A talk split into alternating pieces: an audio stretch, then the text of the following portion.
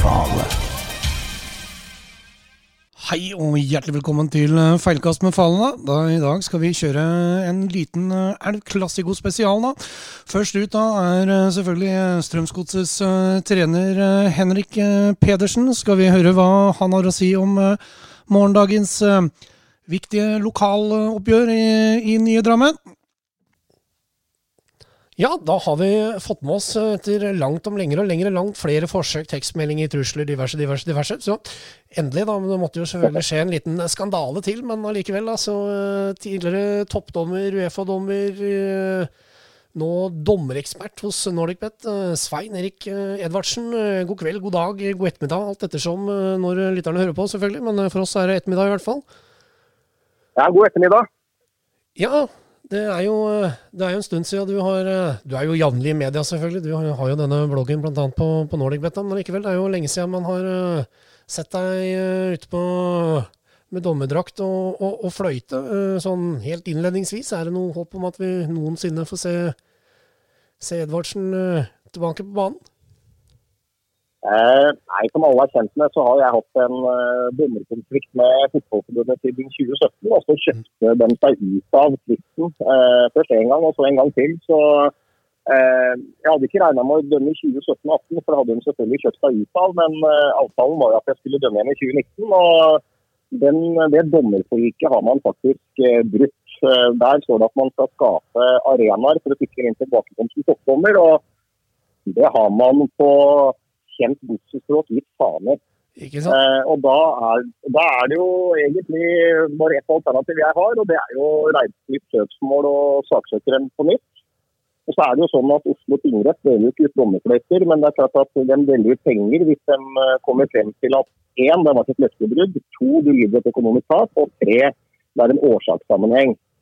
Og eh, vi har varsla det søksmålet, det fikk sikkert alle med seg. hvor eh, Vi varsla det på 7,2 millioner, og grunnen til at vi gjorde det, er jo fordi at eh, jeg tjente 720 000 som fotballdommer i 2016, og så kunne jeg dømme i hvert fall i ti år til. Eh, Tommy Skjerven er 52 og dømmer fortsatt, så FIFA fjerner aldersgrensen for en del år tilbake igjen. Men realistisk sett så kunne jeg dømt i ti år til, og derfor har vi da pussa sammen eh, 720 000 ganger ti, og da får du 7,2 millioner. Så vi varsla det søksmålet i fjor, men da svarte Fotballforbundet at vil du saksøke oss, så må du bare gjøre det.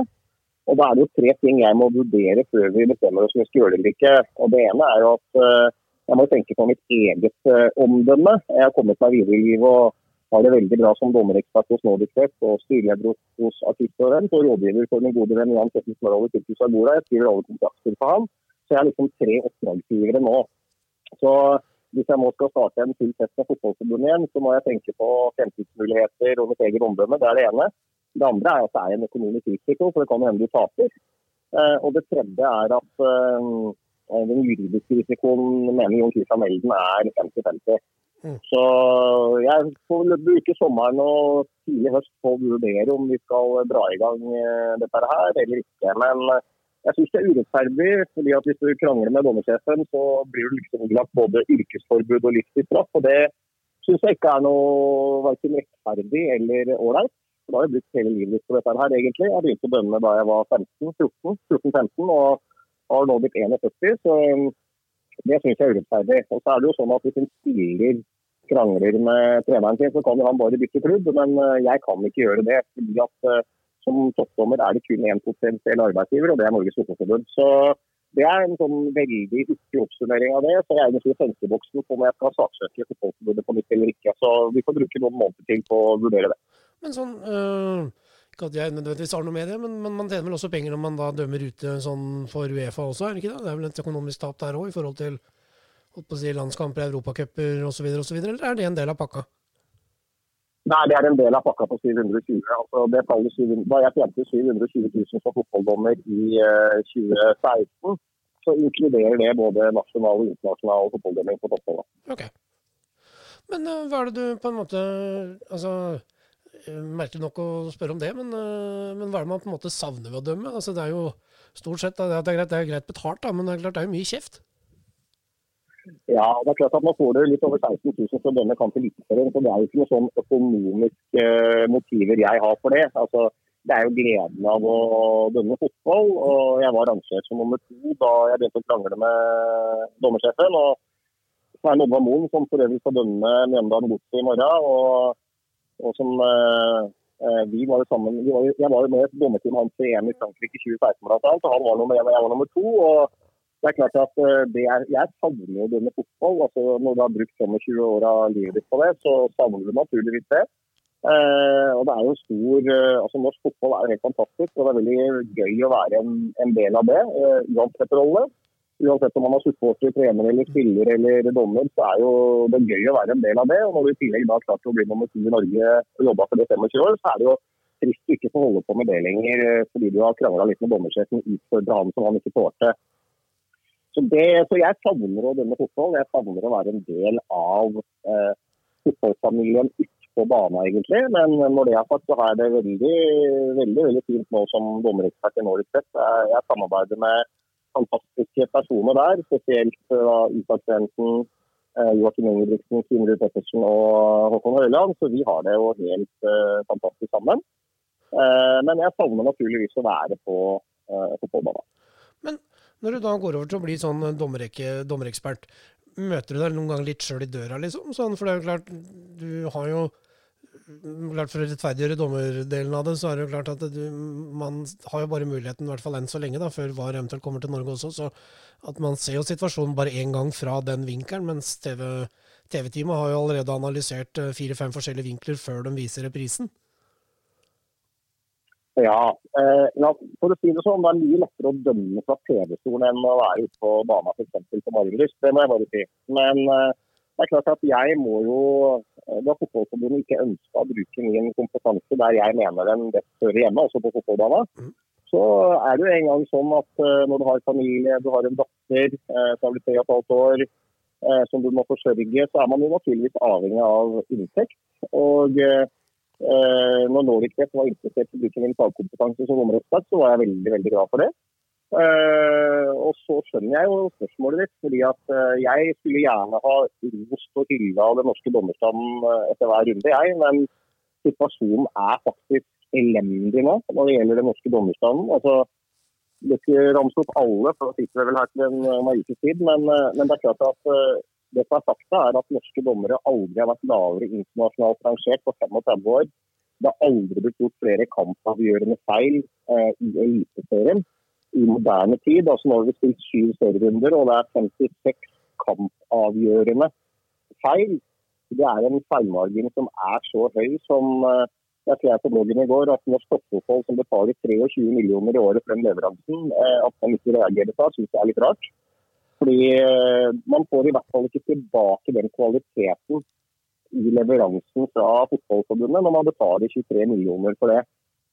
Og så skjønner jo jeg det at det kan være tøft for mine tidligere kollegaer å bli tatt skikkelig under lyset av meg når jeg sitter i TV-stolen og kan fag og vurdere dem. Men, men, igjen, jeg skriver jo mine dommerblogger på bakgrunn av eh, faglige prestasjoner på bana. Og det er klart at når det gjøres re formelle regelfeil, bl.a., som Roar Tagge gjorde i Bergen forrige runde, og den nye dommeren Marius Løtte Hansen som liksom ja, han rana rett og slett Mjøndalen mot Vålerenga. Uh, han fratok dem tre åpenbare målsjanser rett og slett uh, dårlig game management og lite smart med stømning. Og da er jeg nødt til å påpeke det på min blogg. Så skjønner jeg det kan være for noen.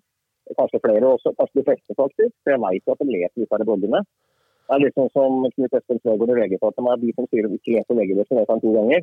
Mm. Og litt av samme greia opplever jeg på den bloggen. Jeg vet at det er mange lesere der, jeg vet at det er stor engasjement. Og, men alle skal være veldig trygge på at uh, jeg vurderer det ut fra et faglig perspektiv. Det var mange som syntes jeg var litt tøff mot Ola Hobbe Nilsen i fjor, og så ble han vraka som Fifa-dommer osv. Men de som følger nøye med, så har hylla han flere ganger i år. For i år har han dømt uh, veldig bra i kampene jeg har vurdert. Ja, for, altså, det er klart at det, mm, hvis, man, hvis, en spiller gjør det dårlig, så blir ofte han kritisert, slakta. Kanskje ikke helt sånn som Romerikes Blad gjorde med en spiller tidligere i, i fjor, men, men, men likevel altså, gjør treneren en dårlig jobb. Man ser Hornland, all den kritikken som på en måte, for ikke snakke om kanskje Koteng har fått. Uh, tidligere Strømsgodset-trenere har jo også liksom fått noen ganger så hatten har passa, så uh, flere andre også. Hvorfor skal det liksom være så negativt å kritisere dommeren? Altså, det er klart at dommeren, altså, det har alltid vært storm rundt dommerne, men, men, jeg mener at gjør du jeg tenker at Den skal jo ikke henge ut som du sier, henge ut enkeltnavn og sånn, men allikevel, de har jo betalt for en jobb. Og, og, og, sånn som moderne fotball i dag, så, så, kan jo sånne avgjørelser, sånn som da mot Mjøndalen da, med Vålerenga der, Greta, at du får kampavgjørende situasjoner? Jeg tror det at uh, jeg har selv hatt altså Jeg var Norges dårligste dommer selv i 2009. Da hadde jeg vel politistøtte hver søndag nesten. Jeg var jo så dårlig. Men og Jeg ble vraka som Fifa-dommer, men jeg brukte tre år til å jobbe meg tilbake igjen. Og klarte fra å være Norges dårligste dommer i 2009 til å være Norges beste dommer i 2011. Uh, og fikk cupfinalen mellom Ålesund og Brann. Og så hadde jeg også veldig mange gode år etter det, bl.a. da jeg dømte gullkampen i, i Drammen i 2013. Da Godset tok gull mot uh, altså Godset tok gull og vant da uh, mot Haugesund i siste serierunde. Det husker du sikkert. Og da da var det jo fullt hus på Marienlyst, og det sto folk og grein når jeg kom inn på stadion. De grein ikke fordi jeg kom, heldigvis, men, men grein for at de var nervøse. Ja. Uh, og det er jo en av mine mest fantastiske opplevelser som fotballdommer. var jo gullkampen på Marienlyst i 2013. Det var selvfølgelig cupfinalen. Og Mjøndalen Strømsgodset, som jeg også dømte i 2016, er også en veldig sånn godt dommerlinje jeg har. Også i mange andre, og Lillestrøm, Vålerenga, Molde, Rosenborg. Altså, jeg har dømt alt jeg kan dømme i Eliteserien. Men og så tror jeg det For å svare på spørsmålet ditt, altså når det er toppdommer, så er du nødt til å tåle å ha et kritisk søkelys på deg. Det er jo ikke sånn at det blir 90 av VG hvis du dømte et riktig frispark som gikk i krysset. Uh, men uh, så kan man si om det er rettferdig og urettferdig. Men jeg har i hvert fall opplevd både å få mye ufortjent kritikk, syns jeg. Og jeg har også opplevd å få mye ufortjent ros. Det har liksom vært sånn black and white av meg. Enten har vært kongen av Norges beste, så har jeg vært Norges dårligste uh, se, nesten. Så jeg har opplevd begge deler, og jeg tror det, og jeg mener det, at norske toppdommere i dag, altså de 13-14 dommerne som er rangert i Eliteserien, de må tåle å få lyskapperen på seg, eh, på godt og vondt. Og når prestasjonene er så svake og på et så lavt nivå som det er i, eh, var i 2019, og 2020 har vært enda verre, eh, de syv første rundene, så må man tåle det. Og så er det jo det ansvarlige her, altså den nye dommerkomiteen og dommersjefen, som har ansvaret for den prestasjonsgruppa som ikke presterer. Og Hver gang jeg handler løs mot Terje Hauge og enkelte dommerkomiteen, så er det mange som beskylder meg for å ha agenda. Og det er klart at uh, Min konflikt har kosta fotballforbundet 2,5 millioner, og jeg kan jo godt forstå at det er mange som er opptatt av at jeg har agenda, men jeg tror faktisk ikke at det er så mange som har et så stort dommerhjerte som jeg har. Og jeg er veldig engasjert i når det gjelder dommerrollen, uh, på godt og vondt. Eh, og jeg må gjøre jobben min nå som dommerekspert, så ingen skal kunne så tvil om min troverdighet og integritet når det gjelder å vurdere dagens dommere. Eh, men eh, igjen, de dommerne i Eliteserien må anses som toppidrettsutøvere, og da må man tåle både å få hyllest, som ingen har hatt problemer med, og så er det noen som har trøbbel med å få psykisk søkelys på seg. og Det er jo en gang sånn at det er jo i dine tyngste perioder det viser hva som bor i deg. Mm. Jeg holdt på å slutte sjøl i 2009, og jeg var så dårlig. Mista all selvtillit. Uh, men jeg valgte å stå på og jobbe videre, og fikk da en fantastisk støtte fra daværende dommersjef Rudle Pedersen og uh, Henry Øberg, som var mentoren min i mange mange år. Og klarte å slå tilbake igjen og komme tilbake igjen. Og det er klart at sånn som De dommerne nå i 2020 som har vært så dårlige, den bør se seg selv i speilet, jobbe knallhardt med seg sjøl og prøve å komme tilbake igjen og slå tilbake. Og Det er ingen som skal tvile på at jeg er klar for å gi full hyllest til de som kommer tilbake og klarer å levere på en god måte. Men det er klart, nå har det vært en litt merkelig sesong, altså, eller sesongstart da, med tanke på med korona og, og eller covid-19, eller hva man må velger å kalle det. Men uh, spillerne, klubber og sånt, har jo også da fått en, som sagt, en annerledes uh, sesongoppkjøring. Kan det ikke være litt at uh, dette her heller ikke har vært helt gunstig for, for dommerne? Med tanke på at det har vært færre treningskamper, ting har kommet litt mer brått på. Det er helt klart. altså 2020 er jo et merkelig år for alle aktører innen norsk fotball. Det er ingen tvil om det. Det gjelder jo både trenere, spillere og dommere. Men det er plusser og minuser med det. Eh, altså, hvis vi tar det positive altså Det er ikke noe som er positivt i covid-19, bare så det er sagt. Men dommerne har enda lengre tid på å forberede seg til 2020 enn man har hatt tidligere. Det er det ene. Eh, så skjønner jeg at eh, fysiske samlinger og sammenkomster har vært vanskelig. Man har nødt til å fysiske tester i henhold til de smittevernkravene som foreligger. Men fagsamlingene har vært, har vært kjørt via Teams. Så eh, ja. ja altså det, igjen, det er plusser og minuser. Man har hatt lengre tid for å forberede seg, men man har hatt en annen inngang til forberedelsen av faget enn tidligere. Det kan jo godt hende det har påvirka negativt. Eh, og så er kampbelastningen større enn tidligere, for nå er det en par kamper i uka. og Derfor skrev jeg også på bloggen tidligere at jeg mente at alle toppdommerne burde være heltids i 2020. Fordi kampbelastningen er veldig stor når det er to kamper i uka. Eh, og så er det også sånn at når toppserien for kvinner, eh, når spillerne der blir kjøptfri og, det, og legger penger i potten, men til dommerne så gjør de ikke det. Det er for meg helt uforståelig.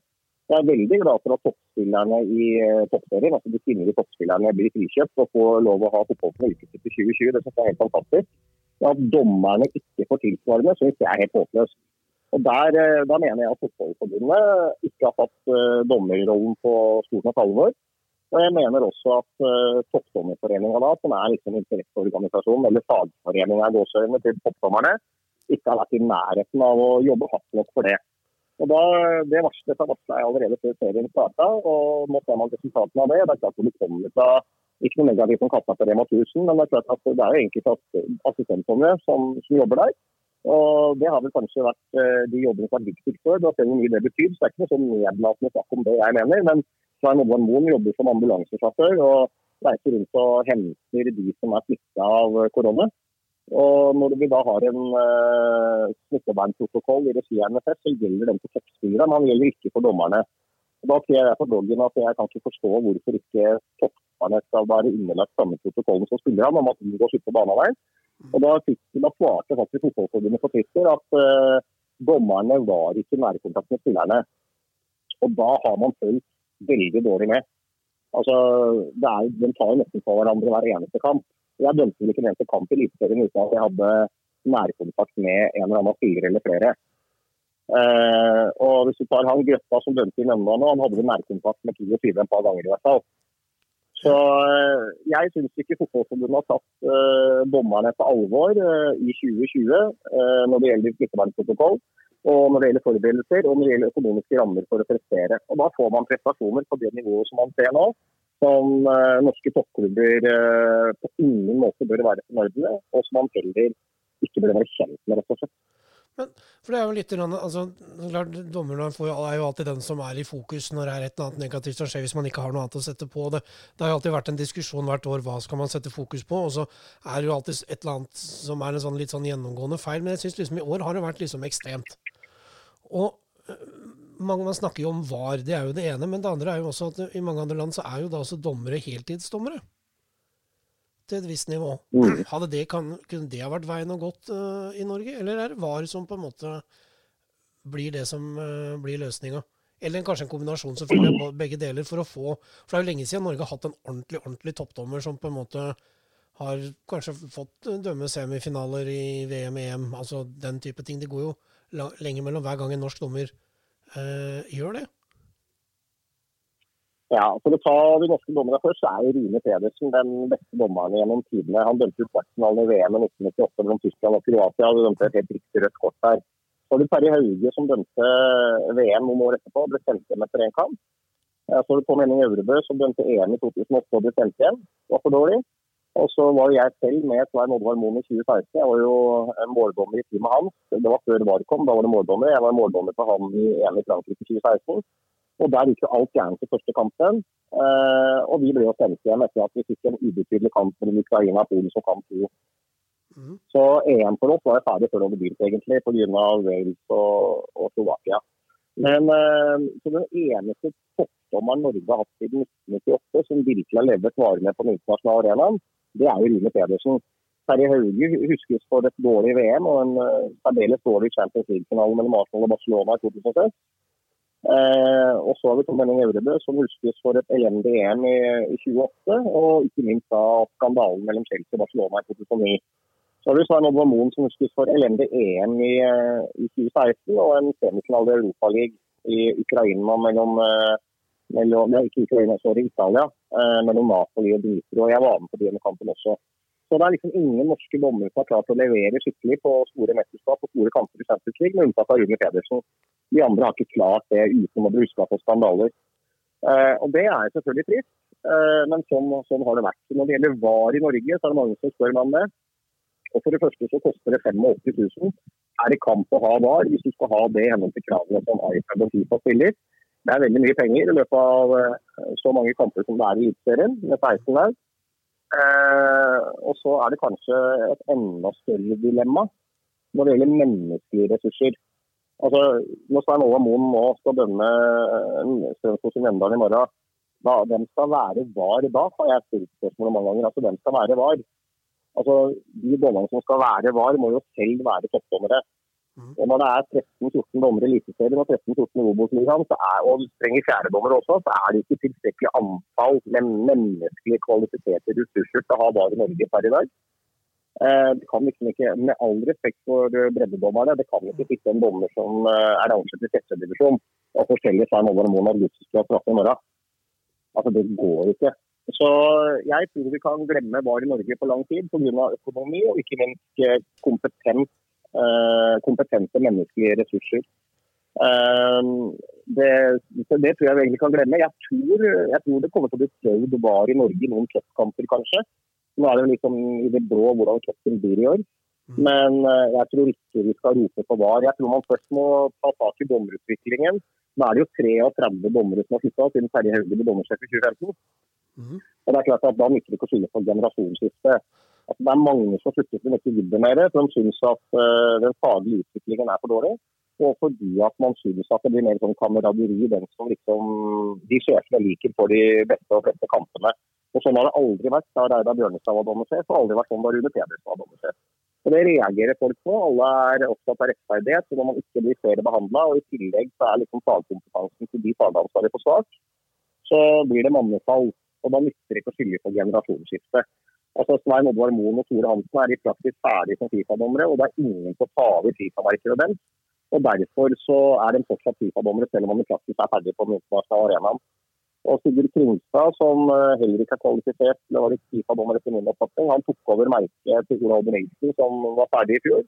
Og han var heller ikke kvalifisert. Så, så det er veldig tynt i rekkene når det gjelder eh, kommende internasjonale toppdommere. Og prestasjonene i Eliteserien viser jo nå at uh, det er veldig veldig langt hjem til noen norske dommere havner i mesterskap. Ja, nei, vi, vi, I Drammen har jo veldig stor tro på både Basulo og, og, og Rohit Saggi, som kanskje har vært den mest framtredende hva, hva, sa du nå? Jeg hørte Rohit Saggi, hvem var den første, sa du? Uh, Usman, mener jeg. Usman. Usman. ja, riktig. Ja, ja. ja. Nei, når det gjelder begge dem to Jeg, eh, jeg syns det er veldig bra at, eh, at begge dem dømmer i Eliteserien. Jeg var selv veileder for Roet Saggi da han dømte tredjedivisjon, han var på fallerkurs på Norway for mange år siden. og Da sa jeg allerede at han kom til å bli en kommende toppdommer. Nå snakker vi sju-åtte-ni år tilbake i tid. Eh, det samme har jeg sagt om Aslan. Jeg skrev en egen blogg i fjor om Mushman, og jeg mente at han eh, burde bli den neste eliteseriedommeren. Og det ble han. Mm. Og jeg skrev en fryktelig hyllest til Roer Sagge i starten av sesongen i fjor. Eh, og mente at han var Norges beste bommer første halvdel, og det var han også. Mm. Men så kjenner jeg meg litt jeg kjenner meg litt sjøl igjen når jeg ser han nå. fordi at nå fikk han vel høy selvtillit uh, i fjor, uh, etter at han dømte veldig bra første halvdel og jeg hylla han. Og så gikk det helt gærent andre halvdelen, og sesongstarten til Ro i år har jo vært uh, den dårligste av alle i Eliteserien. Regelbrudd i Bergen, feil rødt kort, eh, det andre gule for filming for Sala på Vålerenga. Altså han, eh, de klubbene som han har dømt, legger jo nesten igjen en såkalt prosess hele gjengen. Så skal røde kort oppheves, så skal gule kort oppheves. Altså, det har jo bare vært rør rundt han i år. Eh, men jeg kjenner meg litt sjøl igjen der. Altså, han har hatt en sånn vinkarriere, og så har det gått litt fort kanskje. Og så har han blitt litt sånn høy på seg sjøl. Jeg ser det journalister som sa til meg senest at han har blitt for cocky og må tro at han er verdensmester, og så går det gærent. Jeg kjenner meg veldig sjøl igjen i det. Så han bør egentlig gå hjem og se seg selv i speilet og finne tilbake igjen der han var på dette tidspunktet her for et år siden.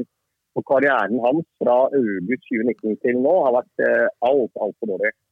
Og når det Usman, så har han akkurat kommet opp i Eliteserien og dømt til fire kamper og starta lukta på nivået.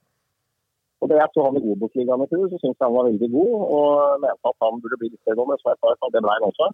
Men uh, også skjønner jeg at det tar litt tid å ta det nye nivået. Det er litt sånn at uh, kua har vært sammen en gang, som man sier. Eh, det er klart at Usman i, i det bildet så er Usman en kalv nå, men samtidig så syns jeg at han virker så usikker og så stressa. Og liksom bare man tar på hverandre, så er det frispark. Det kan til Bodø-Glimt nå, ikke, ikke, den siste runda nå, men runda før, hvor ja, det virka jo Det var vel frispark bare noen tuska på hverandre. Og så Han har liksom ikke de kommunikasjonsegenskapene når det gjelder eh, både kommunikasjon med spillerne, trenerne og omverdenen. Han får også ikke aksept for avgjørelsene sine, han blåser altfor mye. Han har ikke klart å ta nivået ennå. Men vi skal være litt forsiktige med å huet han riktig ennå. Det er ikke det jeg mener. Jeg tror han kan bli god. Jeg tror han kan ha potensialet. Men han må få kyndig veiledning, og det vet jeg han får nå. Aro Helge Olsen, som er mentoren til han Usman bl.a. Men eh, så kort oppsummert, eh, Usman må uh, klare å ta nivået. Det har han ikke klart ennå. Og Rui Saggi må finne tilbake igjen den formen og den væremåten han hadde for et år siden. fordi da har han fått litt oppmerksomhet i, i media på godt og vondt. Og 2020 har bare vært rør, egentlig. Eh, I de kampene har Rohit har dømt, så det syns jeg er veldig trist. Så jeg hadde håpa at begge de to skulle få en stor dommerfremtid. Det kan hende de får det fortsatt. Men igjen, da må Usman ta nivået, og Saggi må rett og slett finne tilbake igjen til der han var for et år siden. Ja, for det er jo litt sånn, det blir vel i og med at man Unnskyld, jeg legger litt sjel der, sånn, så blir det vel litt sånn man blir jo litt stolt også når man har gjort en, en god sesong, en god prestasjon, når man liksom får hyllest og ros også som dommer. Lik linje som sikkert spillere også kan bukke under for det samme. Det er jo bare mennesker vi snakker om her. Absolutt. Og jeg også ble veldig høy på meg sjøl når jeg liksom ble Fifa-dommer i en alder av 27 år. Eh, hele Norge mente jeg var det største talentet både hockey og fotball. Jeg var liksom gud i media. Eh, så blir jeg veldig høy på meg sjøl, og så blir du da liksom småarrogant. Eh, og i 2009 da, hvor jeg hadde vært høy og mørk i tre-fire år, og jeg begynte å dømme dårlig, da kommer alle å ta deg, naturligvis. Mm. Det har ikke Ruud Saggi skjønt. Det hadde ikke jeg skjønt da heller, altså, bare så det er sagt. Men det er klart at når du får mye oppmerksomhet, du blir liksom rusa på din egen hyllest, så blir du veldig høy på deg sjøl, og så skal du være tøffere enn nødvendig. F.eks. å blåse straffespark for å vise at det er tøff. Du skal ta straffe på nytt, som Rohit gjorde i Bergen nå. Som for det første ikke skulle vært tatt på nytt, og for det andre så kunne ikke reglene heller, når han ga gult kort istedenfor tilspark. Så liksom, Når du blir for høy på deg sjøl og, og ruser på din egen oppmerksomhet og blir for cocky, da smeller det. Og det er klart at da får du, Hvis jeg hadde vært en A4-person som dommer, og ikke vært så stikket fra meta så mye, ikke vært så mye i media, så hadde ikke jeg fått tilsvarende slakt i 2009. Det har jo vært andre dommer som er like dårlige som meg i 2009, men fikk ikke den negative oppmerksomheten som jeg fikk. Så som jeg sa før i dag, eller tidligere i den podkasten her, så er det sånn at ingen har fått mer positiv oppmerksomhet på meg. Mye av det har vært kanskje litt for, litt for positivt, det var ikke så jævlig god. Og så er det heller ingen som har fått så mye negativ oppmerksomhet på meg, og jeg var ikke så dårlig heller. Så du får liksom litt sånn som fortjent, og Rohit får fatte seg veldig nå. Sånn at ikke han havner i den der kortlinja som han da for så vidt dessverre allerede har gjort. Jeg snakker med masse folk, både journalister, trenere, spillere klubber. og, og den, fra å like han veldig godt for et år siden, så syns de han har blitt en helt annen person nå. Så man skal være veldig forsiktig. altså. Ja, nei, for det er vel som du sier, det er jo, man kan jo som du sier falle litt i den fella, bli, som du sier, bli høy på seg sjøl. Og, det er jo, og det viktigste her er vel den menneskelige kontakten, at man har den evnen til å lede. og, og, og og at du, de som er utpå der også har tiltro til at du, du gjør det rette. Men, men, ofte når man blåser et straffespark, så er jo stort sett i hvert fall elleve mann pluss en trener ikke enig. Så det... det er helt riktig.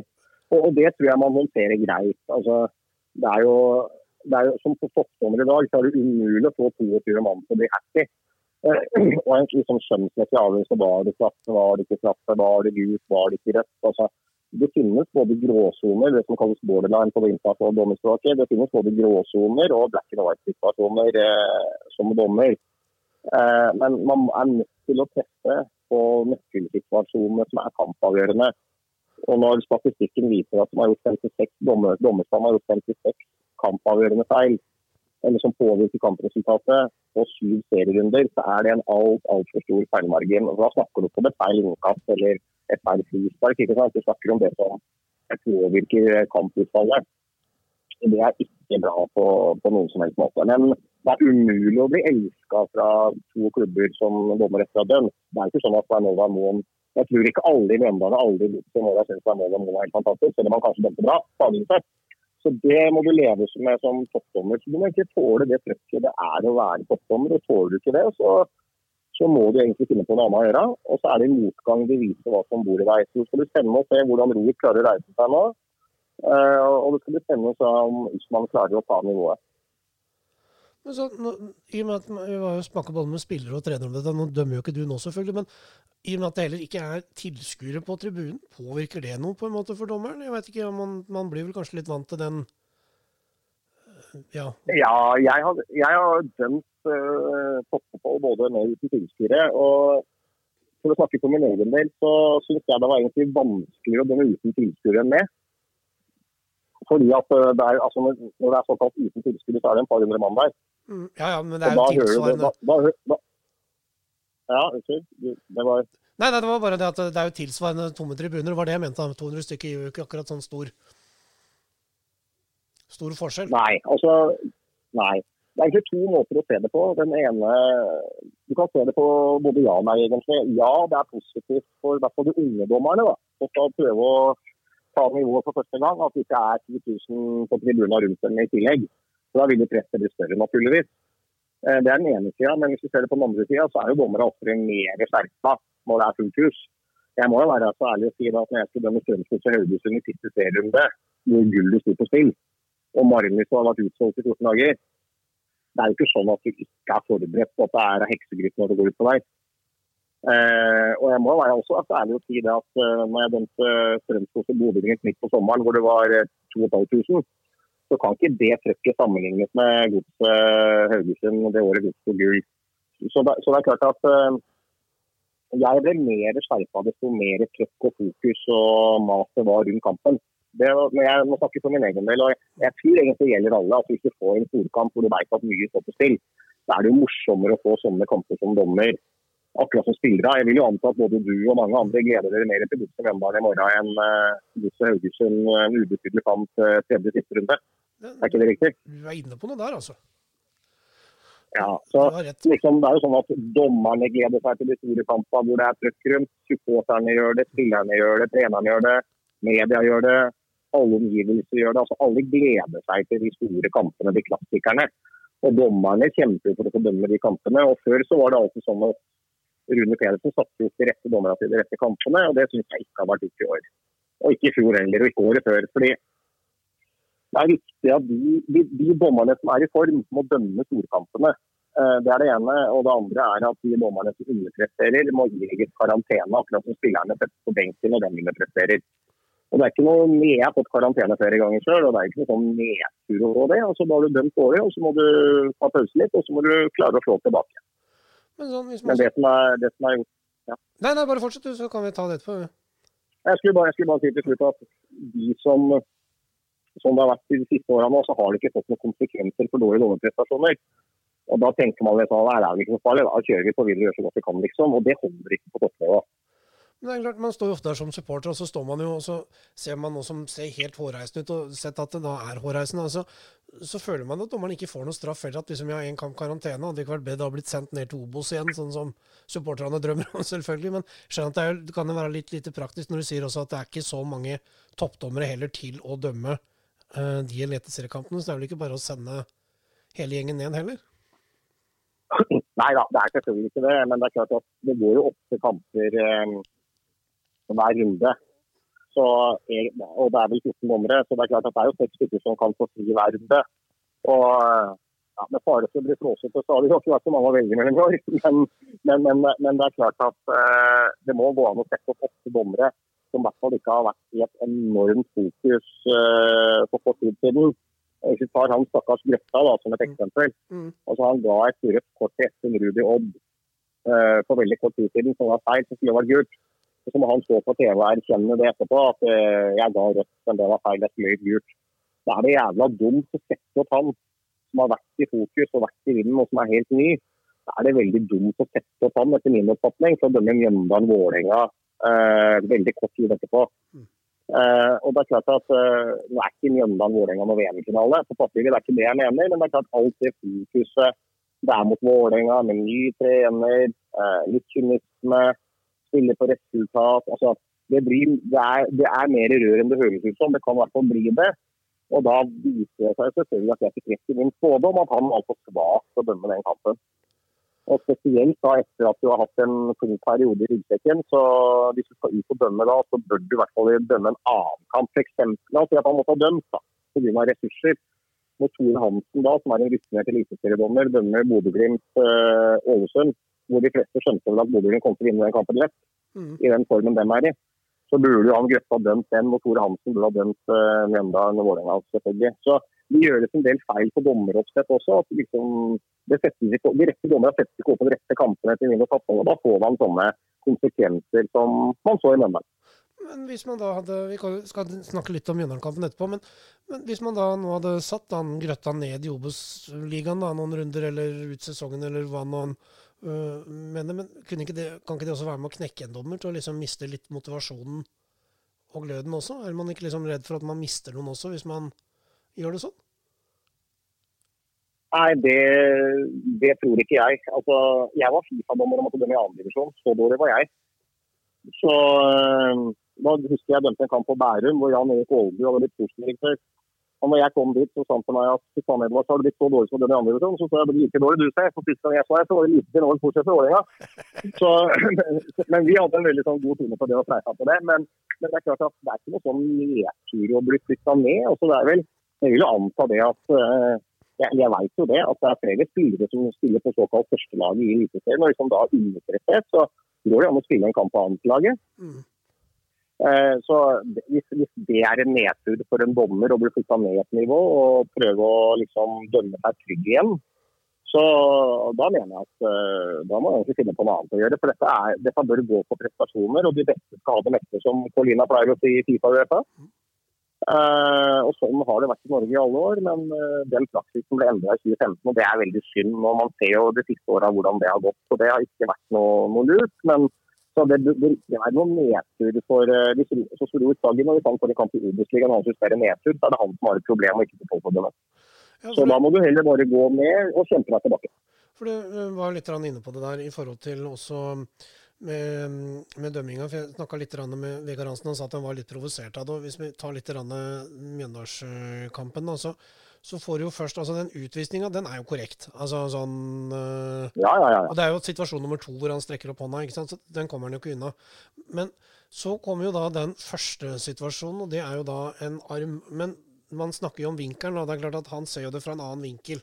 Og det er klart, ja, men det er vel hans oppgave da å plassere seg sånn at han skal få se alle vinkler, men det lar seg jo ikke til, uh, gjøre. Så den første er vel kanskje Den er kanskje vanskelig, eller uh, Hvis man tenker på at man ser fra hans vinkel én gang du har to sekunder på deg.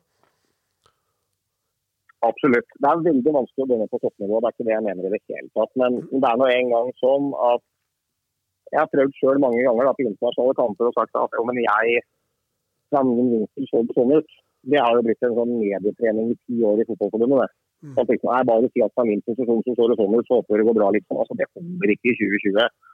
Og alle de internasjonale dommerveilederne jeg har hatt, som er tidligere toppdommere, eh, Hugh Dallas, Roberto Rosetti, Colino, alle de store Hvis du kommer med en unnskyldning at nei, men eh, fra min vinkel så du ikke som en straffe, da får du bare beskjed om at da må du finne den rette vinkelen, gutten min. Mm. Ellers er du ikke god nok her. Det Så nådeløst er det på internasjonalt nivå.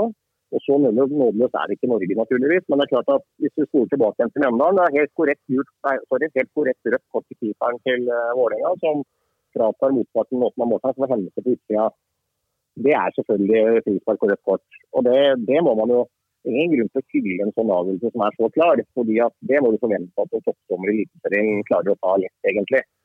Og så må du da jeg mener jo at begge de to frisparkene som ble, ble blåst mot han Brustad på Mjøndalen, er feil.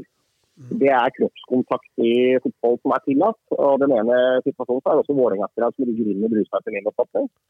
Og Hvis han da tolker feil, eller oppfatter feil, eller feil vinkel, så er det egentlig dommeren som har tatt ansvaret for det. Eh, og Så kommer den aller aller verste helt til slutten der. Mm hvor eh, Vålerenga-keeperen uh, krasjer med Vålerenga spiller. Det er vel uh, Haugo Sala som krasjer. Eh, og, eh, og, så medfører det at uh, dommeren lar spillet gå. Og tidel sekund før ballen ligger i mål, så blåser han. Og det er klart at fasiten der etter min oppfatning er å blåse med en gang. Altså hvis, keeper, hvis det ligger to Vålerenga-spillere skada i feltet, og keeperen er med dem, da må du gå med blåse. Ja, altså det skal blåses? Ja, det skal blåses. Og da, da kan alle da kan eh, alle skylde på etterpå at keeperen filma eller keeperen var, eh, var ikke god og keeperen var kynisk. og alt det der, men, men igjen, dommeren er ikke noe lege. Altså, dom, hvis, hvis keeperen ligger nede av bom, så er den nederste av bom, så må dommeren stoppe spillet. Ja, men, ja, jo, men, men man tenker på at det er, er ikke hodeskade man skal blåse på. at Man krasjer jo med det er jo er, Så hvis keeperen ligger nede uavhengig om det er hodeskade eller ikke, så skal det blåses på en måte? Er det det som er Ja, altså eh, De klare instruksene fra Fifa og Uefa Mm. i forhold til eh, dommerinstruksjon Nå snakker jeg ikke om eh, regelen som omtaler skada spillere, for der står det at eh, dommeren skal etter hovedskade skal stoppes, og andre alvorlige skader skal stoppes. Men dommerinstruksjonen fra Uefa Fifa er jo soleklar. Ligger keeperen skada i feltet og spillet pågår der, så må du stoppe. Det er ingen som ønsker at det skal bli skåra et mål mens keeperen ligger skada. Og hvis det viser at keeperen lata som den var skada, så må keeperen ta ansvaret for det når det gjelder eh, konsekvenser i ettertid. Men nå syns ikke jeg eh, han Haug eh, Altså andrekeeperen til Vålerenga, han ikke. Nei, men, Eh, men bare men, bare men man ser jo liksom litt sånn TV-bildene, så ser jo, det ser jo i hvert fall veldig dumt ut. da, At han liksom kikker opp, vurderer situasjonen og legger seg ned igjen. da. Altså sånn Ja da, og så er jeg er enig i det, men samtidig så er det nå en gang sånn at det er forskjell på å, å spille kynisk. Eh, og det er forskjell på å spille kynisk og jukse. og Jeg syns Jesper Mathisen går altfor langt, hvor han beskylder han Haug for å filme, for det gjør han ikke. Altså Han har krasja med en egen spiller, og begge ligger nede. Eh, og da må dommeren stoppe spillet. Og hvis han Grøtte hadde blåst med en gang, så er det ingen som hadde diskutert den situasjonen i ettertid. Ingen. Med en gang keeperen krasjer med sjalet og begge ligger nede, da må det blåse. Det hadde ikke vært én diskusjon etterpå. Men det er klart at når det blir tre-fire trekk, og han klarer da å blåse tideler før ballen ligger i mål, da blir det jo et jævlig bråk. I lys av også de to andre annulleringene som er feilaktige. Men man hadde jo en situasjon for noen år siden, annet. Det var vel um, Peter Kovacs som spilte vel for Odd den gangen. Det var vel på Brann stadion, hvis jeg ikke husker rett feil. Hvor han kommer alene gjennom uh, mot Håkon Oppdal, var det vel. Som da uh, beviselig da fikk en strekk. Men han valgte jo da å score for det. Det er jo ikke noe Altså, liksom Han lå jo nede. Han måtte jo løpe forbi henne et godt stykke uten at uh, han spilte ballen over sida. Det ble jo ikke blåst Ja i den situasjonen heller. Altså, det er noen år siden, og reglementet kan jo ha forandra seg. Jeg husker den jeg husker den veldig godt, jeg. altså. Og, men, men igjen så er liksom det en det er en litt en annen situasjon, tenker jeg. Altså Keeperen får strekk og legger seg ned, og så setter han Kovac den ballen i mål, og så blir det masse rør etterpå. Så kan du diskutere det ene og det andre der, men, men det er klart at når keeperen får strekk, så kan man gjerne diskutere er det fair play, og skåler er det ikke fair play, og det er masse rør etter den situasjonen, selvfølgelig. Men, men jeg syns ikke den er helt sånn sammenlignbar. Fordi at her er det to i Mjøndalen så er det to medspillere som krasjer. Og det ligger to Vålerenga-spillere nede i eget felt, og keeperen er en av dem. Da må i henhold til Uefa folk og instruksjoner da, så skal dommeren stoppe spillet. Og når han da velger å ikke gjøre det, så ble det rødt. Fordi En annen ting som også ble diskutert, var altså denne såkalte drøying av tida. da, altså Som jeg snakket med Vegard Hansen i en, i en annen episode i dag. eh, og da uh, vet han at det, Du kan jo ikke akkurat kritisere Vålerenga, for det er jo ikke det er jo, du gjør jo, Alt er jo tillatt inntil dommeren blåser, som det heter. på en måte. Det er jo, det er jo dommerens oppgave å påse det. og det, det var jo veldig mye drøying, og han mente, du sa jo også på at det bare ble tillagt fem minutter. Ja, altså for det første der, Når det gjelder drøying av tid, så må du som dommer ta grep før det nesten er slutt. Eh, altså det og Du må gjerne gi et gult kort etter, til keeperen etter 96 minutter for han er først. Eller for hun som fikse storlista eller banke av eh, banke skoene sine på stolpen. Men, men som dommer da, eh, og det er der jeg mener det er altfor mange dårlige dommere i Norge som har for svake lederegenskaper. Det er ikke snakk om i gi gult kort til alle som dør i tida. Du må jo være preventiv, du må ligge i forkant, du må være med å pushe på. Altså, Hvis du dømmer Vålerenga, og den leder med ti mann og Dag Erli Fagermo er trener, så må du skjønne at den spiller kynisk til slutt. Ellers har du ikke gjort hjemmeleksa di. Og Det er ikke snakk om å være forutinntatt, men å være forberedt. Og det er klart at uh, gode, han uh, holdt til gode gamle, gode nye Grøtta var altfor svak der. ikke sant? Han, han pusha ikke Vålerenga hardt nok. Han matet maste ikke på dem, han var ikke preventiv. Altså, han kommuniserte ikke godt nok. Altså, alt ble feil når det gjaldt Røyna også. Uh, og Det har ingen hensikt i et bud. Du skal selvfølgelig gi et budkort kort i 96 minutter, det er ikke det jeg mener, men det er litt seint å begynne da.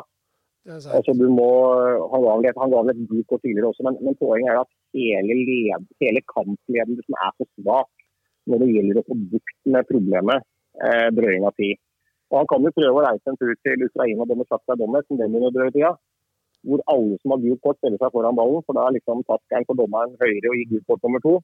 Så det er klart at Man er ikke i nærheten når det gjelder uh, match management og game management uh, i Eliteserien når det gjelder den type handlinger. Den klarer ikke å ta grep, rett og slett. og Da skjønner jeg Vegard Hansen og Mjøndalen veldig godt, at den var rasende for den kampen. Men, man har jo da en mulighet altså, Man hadde jo altså fått mye kjeft da fra Mjøndalsspillere, ledere og, og, diverse der. Kan man bli litt prega av det? At, det liksom, at uh, man blir litt sånn Ikke pokkeren om dere skal få et frispark, liksom. Altså ikke fullt på det nivået, da, men, men at du blir litt sånn fed up med det ene laget? Nei, Jeg håper jo at alle dommere av Norge er såpass voksne at han ikke blir det. Og Nå fikk vel han mest mulig pent etter kampen, som jeg mener var helt fortjent. Men, eh, men, der og da så syns jo jeg Mjøndalen-spillerne tatt i betraktning alt som gikk imot dem, altså drøying av ti og tre kampavgjørende situasjoner, så syns jeg Mjøndalen-spillerne skal ha honnør for å beholde roen og beherske seg. Eh, både på bana og ikke minst i mix-zone etterpå. Det gjelder Vegard Hansen også. Jeg syns alle opptrådte stort sett eksemplariske liksom etter det man ble utsatt for der. Så var det selvfølgelig en twittermelding hvor det var en eller annen kommunikasjonsscene som gikk av huet etterpå, som på ingen måte hører hjemme noe sted. Og som jeg nettopp skrev om bloggen i dag, hvor jeg mener at NFF må ta grep mot Mjøndalens eh, oppførsel på offisielle Twitter-konto etter kampen. For det går ikke an. At liksom, man skrev noe sånt som at han Grøtta burde få bonuspoeng og sånn. Det, det, er langt, langt over streken. Og der mener jeg NFF må straffe Mjøndalen. Men uh, når det gjelder spillerne og trenerens opptreden etter kampen, så syns jeg den var veldig, veldig god. Uh, og lite mat tatt i betraktning det man tross alt ble utsatt for av feilaktige avgjørelser. Men sånn, når du også er utpå der, nå, klart, nå har det ikke blitt så mye du kan si Nå hører man kanskje bedre hva enkeltpersoner sier, men, men det, er jo, det, er jo, ofte en litt sånn småhetsing også fra øh, si, publikum. da. Er det også noe som påvirker? Eller? lar man liksom nesten klart man, ja, ja. Hvis du har blåst et straffespark, og så hører selvfølgelig alle norske dommere ræva, eller altså, du har jo disse her eh, ja, diverse ting, tolv mann imot oss er det vel vanlig, og det, det er jo mye eller annet diverse skikk, eller kommentarer. Er det liksom Begynner man å omvurdere sitt eller, altså, Man får ikke gjort noe med det, men, men er det noe som biter innpå? Jeg er ganske sikker på at norske toppdommere ikke blir påvirka av tilskuerne. Altså, som vi litt om i stad, Nå er det nesten ikke tilskuere, så det er ikke noe grunn til å snakke om det nå. Men uh, det er klart når det er fullt hus på Marienlyst, eller fullt hus på Lerkendal eller fullt på Intility, så er det jo trøkk. Uh, men jeg er veldig trygg på at ingen jeg, tror ikke Det er i hvert fall ikke noe statistikk og forskning som viser at hjemmelaget får fordeler og sånn. Altså. Der tror jeg uh, de aller fleste dommerne er helt lignende på det og Du skal ikke omholde å straffespark mot det ene eller andre. og det er klart at det er mange som har sagt at det er Rosenborg som aldri straffer mot deg på Lerkendal. Den får alltid straff og sånn. Det er mange som takker meg, men det, ja, men det er liksom i hvert fall, Nå gjelder kanskje ikke det i fjor og i år, da, for så vidt, men Rosenborg har jo vært det beste laget i Norge gjennom tidene de siste åra. Og det er klart at når Rosenborg da har hatt ballen eh, over dobbelt så mye som motspilleren, eller motstanderen, så er det nå en gang sånn at motstanderen må prøve å gjøre noe for å ta ballen. Og da blir det ofte forseelser. Eh, så jeg syns Rosenborg har blitt urettferdig behandla når det gjelder at det er Rosenborg på alltid traffer Bleikendal og den får aldri traffe imot. Det, det syns jeg er riktig. For man må i hvert fall se bildet, man ser bildet litt større. fordi at du stort sett har ballen, så er det altså motstanderen som prøver å ta den. Men, så, ja. Nei, for jeg bare tenkte litt om, akkurat sånn som det med, med, man, det med tilleggstid og sånt. når man hadde jo, Hvis man har eh, spilt litt enten av odds eller hva det måtte være, så, så, hadde man jo et uttrykk som heter Fergie time. Det er jo kjent fra United-tida hvor liksom det alltid, ble alltid tillagt nok tid til at, eh, til at det ble scoring. Selv om man ja, hadde liksom jeg, jeg, jeg tenker ingen røyk uten ild, da. Altså, mener jeg, da. Altså litt sånn, Det må jo stamme fra, fra noe. Ja, altså, altså, igjen, det er mange trenere som er kyniske. Det er mange trenere som er makt. Det er mange som utnytter seg den makta. Eh, og det er ikke lett for dommerne alltid. Men eh, jeg, jeg syns også United på den tida det der Fergie time og sånn, jeg synes det gikk helt av. da. Så uh, det har vel ikke vært sånn at uansett England eller Norge eller Champions League Europa så har det vel ikke vært at det har blitt lagt til for mye tid som har vært problemet egentlig. Jeg, nei, jeg husker alt om det sånn, altså, for all del, men det er jo stort sett at det blir tillatt for lite tid egentlig som er, er tema.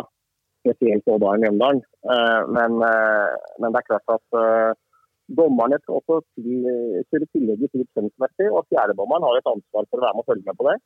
Og så er det dommeren som bestemmer til slutt, men det er en kommunikasjon til headsetet før man bestemmer hva hvilke tall som får komme på den tavla. Og assistentdommeren har også lov til å komme med innspill der. Altså, det er liksom mange som sier at ja, men et bytte er halvt minutt. Så, altså, det er jo ikke riktig. Det står ikke noe sted. Altså, et bytte kan ta to minutter, og et bytte kan ta ti sekunder. Og plutselig er det tre bytter i samme slengen, og da tar det et halvt minutt, og skal ikke legge til ettertalt, liksom.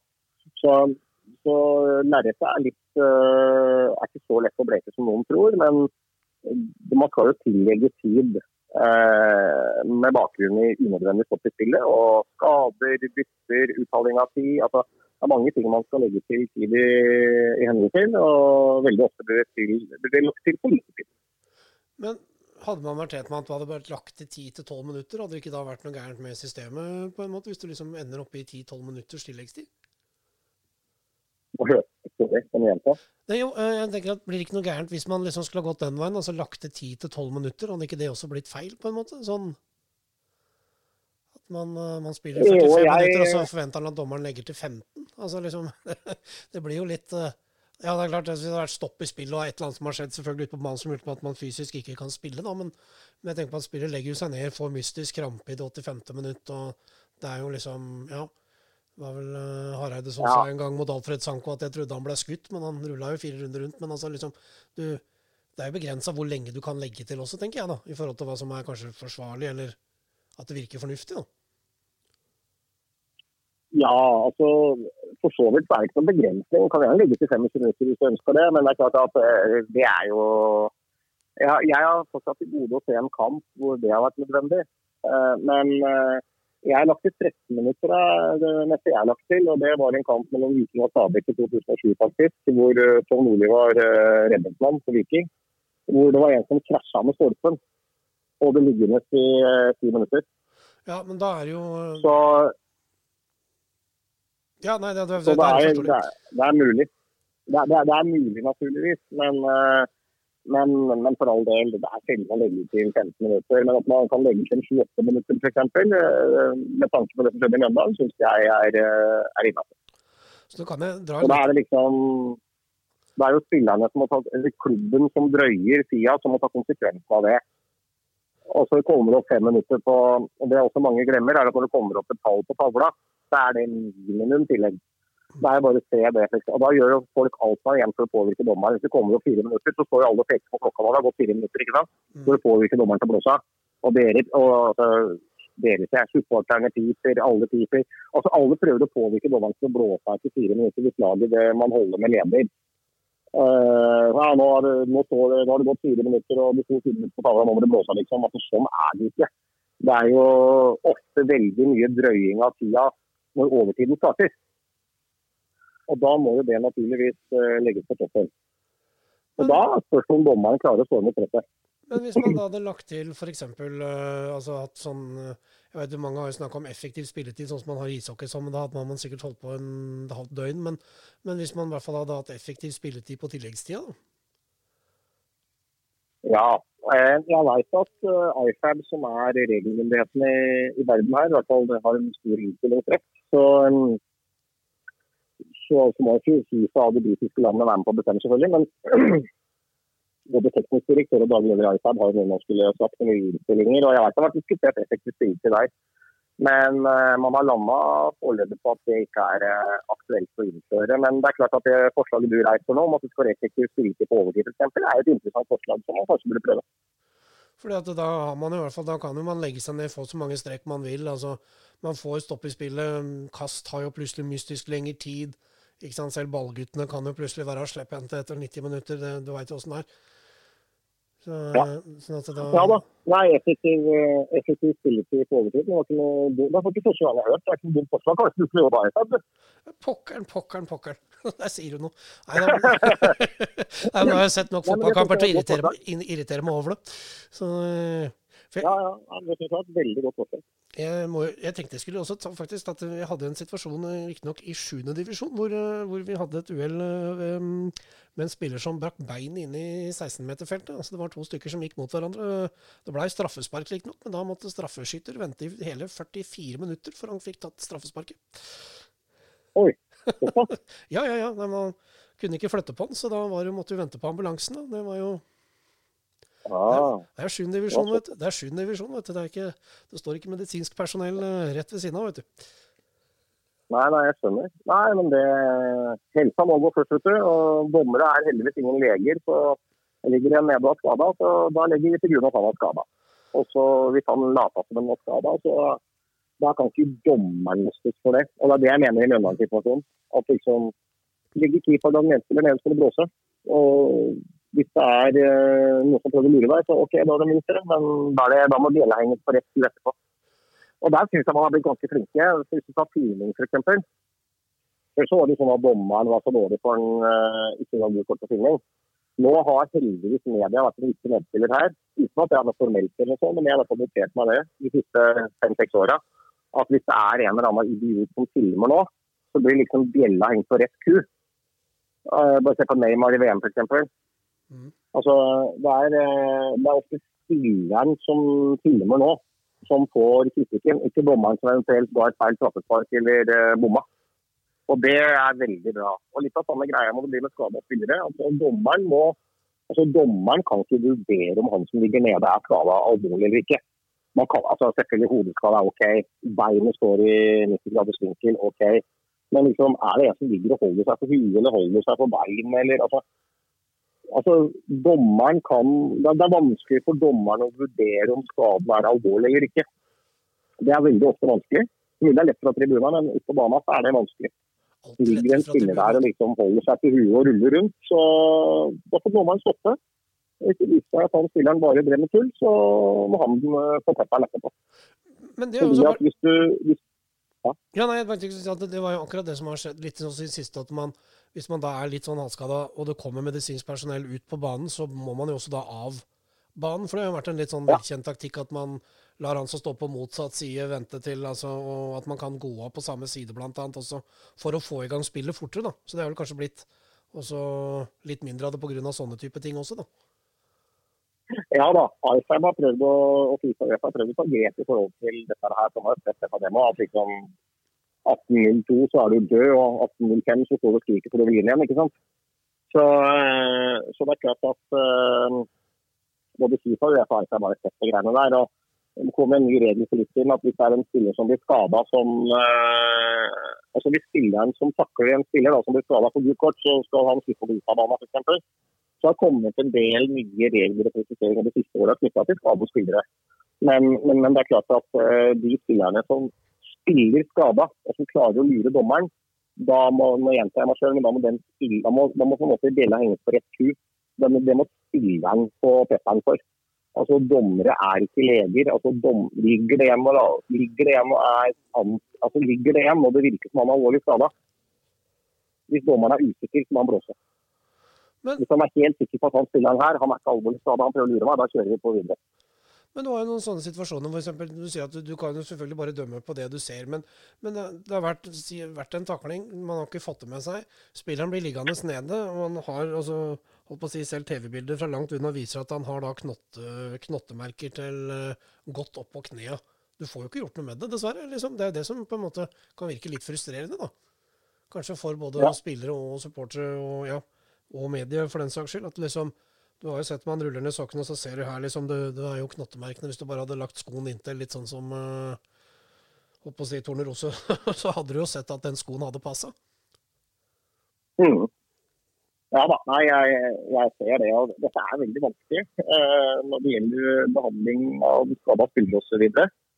Men, eh, men igjen, som vi har snakka mye om nå, dommeren er ikke lege, og han må bedømme situasjonen som han oppfatter det der og da. Hvis det er noen som prøver å lure deg og klarer det, så OK, da skjer det. Men du må i hvert fall blåse med en gang.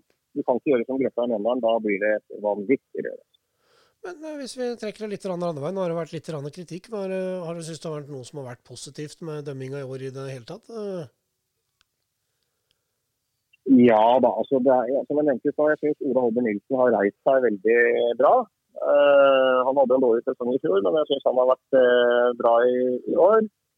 Eh, men det er klart at totalt sett 56 kampavgjørende feil på,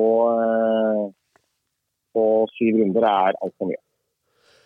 Vi må jo også jo, vi skal jo også nevne det. Vi, si, vi kan jo, vi kan jo, du har jo sikkert hørt denne hundre ganger før, men du har jo fått en egen sang. Eh, si, sunget av uh, selveste Hank von Helvete, eller Hank von Hell, som han nå kaller seg. har du noe Ja da.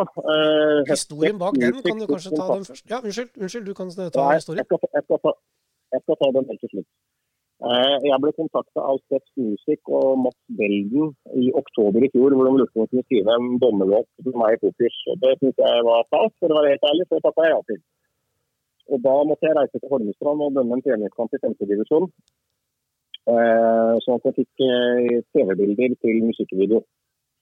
Uh, og det gjorde jeg. Og så hørte jeg ikke noe særlig mer etter oktober. Det, så, kom, så gikk fjoråret ut, og så kom korona, så jeg tenkte at jeg blir sikkert knall. Men plutselig så smalt den til. og Jeg stilte egentlig bare to krav. Det ene var å godkjenne teksten, og det andre var at ingen med formell posisjon med artist og vent bare jeg stilleder skulle være involvert. For dette hadde ikke jeg noen ting med. Eneste jeg gjorde, var å stille som statist i musikkvideoen, og så har Mats Belgen skrevet uh, låta.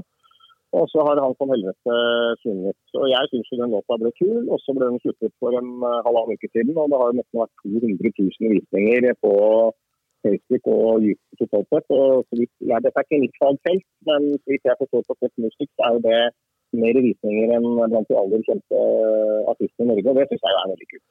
Ja, da, å hoppe litt på den bølgen, da hadde jo Mats Hansen her for et par år siden med Sommerkroppen, og i fjor så var vel Bernt Hulsker ute med en uh, i skyggen eller noe sånt. Nå er det liksom nå er det ikke helt sommerhit, men, eh, men vi kan jo Nei, nå var det vel noe Nå sang vel Mads Hansen sjøl, og gjorde Hulker. Og jeg, så, jeg kan verken synge eller danse.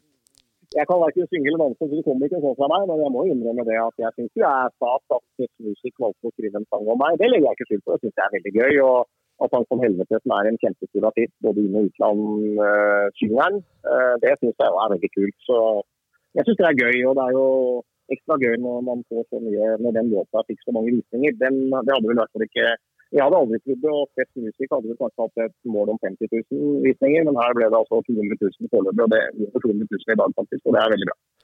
Hvem eh, treningskamp var det du dømte når vi først er, eh, først er inne på det? Ja, jeg, jeg dømte Holmestrand eh, mot et annet lokalt lag nede på Holmestrand eh, to ganger 75 og full passe. og Der var det droner og musikkorps og videokameraer, så jeg trodde jeg nesten kom til kvartfinale. Se der. Men ga det mersmak? Jeg vel det Ja, ja, absolutt. Eh, jeg har, eh, selv om eh, jeg har ingen dommerautorisasjon, er ingen som kan frata det. Altså, som vi nevnte helt i starten, Jeg er jo saksøker for Fotballforbundet og da valgte du bare masse penger istedenfor å møte Kristian Melden og meg i retten. Mm. Så, men jeg har fortsatt min dommerautorisasjon og kan dømme så Jeg kan dømme for alle som ønsker det. Så hvis det er noen som spør om å dømme, så kan jeg si ja eller nei. Jeg har fortsatt min dommerautorisasjon og har selvfølgelig flekser i vannet både i idrett og i sivil. Jeg har aldri gjort noe, aldri straffet noe som helst. Jeg, jeg bare krangla med dommersjefen, og så fikk jeg litt i straff. Så ble det masse medoppmerksomhet. Men øh, det var kult å dømme. Men, men har, har, man noen mulighet? Man hadde jo eh, Bob Bradley som kom til Norge og som hadde dømt Premier League og, og prøvde å jobbe seg oppover uh, hierarkiet her før han nå flytta tilbake. Kunne det ha vært en løsning? Nei, Bobby Madley ble jo avskjediget av Premier League. Eh, og eh, kom til Norge og begynte å dømme kreftnivå. Og måtte da tilbake igjen eh, Og fikk da en ny mulighet til England til å komme tilbake igjen. Så han skal til England og dømme nå. Jo, men Hadde det kunnet vært en mulighet, at, mulighet at, at, du hadde reist til England eller Danmark eller Sverige, eller?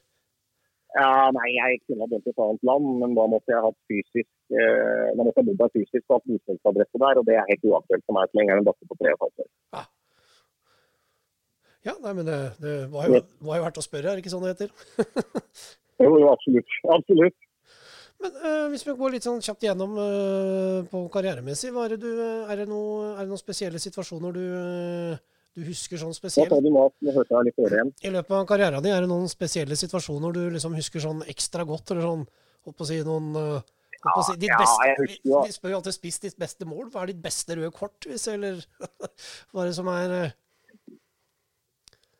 ja, Nei, jeg husker Jeg har mange, jeg har mange gode minner fra nesten 200 kamper i serien og 50 internasjonalt. Men det er klart at uh, jeg har vært med dømt Real Madrid, Barcelona, Chelsea, United. Jeg har dømt alle de store der. Jeg tror det er mange gode minner.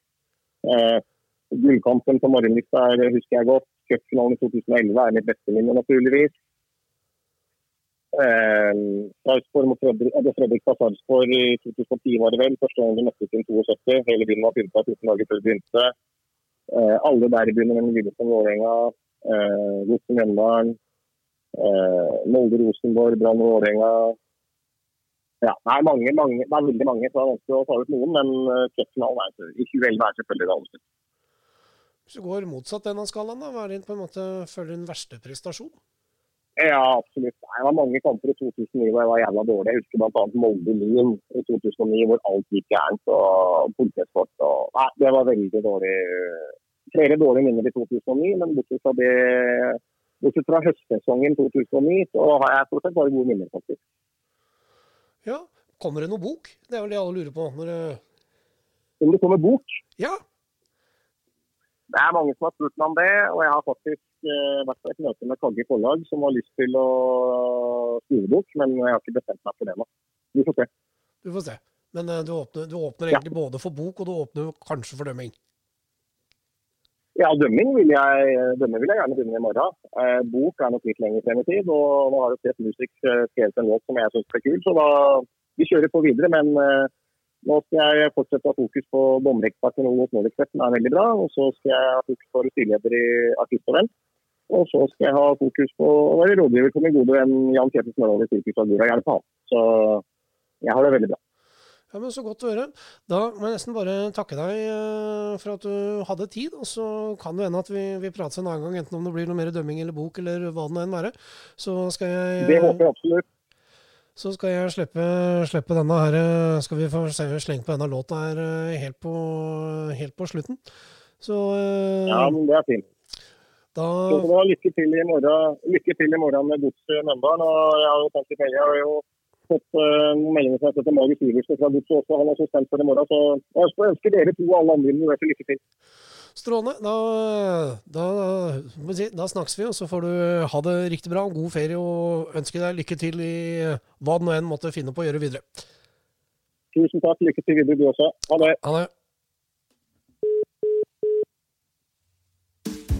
Da jeg var liten, var det tippeliga. Folk var på kamper, det var stas å følge laget sitt. Og midt på banen var en myndig dommer som visste å se sitt snitt. Når Kippe takla, ble han sendt i dusjen. Rekdal klaga, men det prella ganske enkelt av. For den gang hadde vi en ekte dommer, en som kunne stille ekte krav. Hvor er dommer Edvardsen? Stå opp igjen. Svein Erik kom tilbake. Hvem skal dømme kampen nå? Med stoisk ro. Terje Hauge ser på video.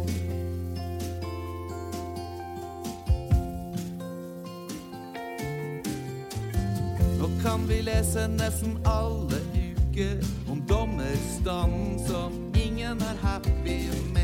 Æresmedlemmer i Blindeforbundet, bare lønnsslippen kan de se. Svein Erik gikk til underholdningsbransjen, hvor ingen responderer på gule kort. Så la oss heller få han ut på banen, og helst bør det skje litt fort. Er dommer Edvardsen? Stå opp igjen. Svein Erik kom tilbake. Hvem skal dømme kampen nå? Med stoisk ro. Terje Hauge ser på video. Er dommer Edvardsen? Stå opp igjen. Svein Erik kom tilbake. Hvem skal dømme kampen nå? Med stoisk ro. Terje Hauge ser på video.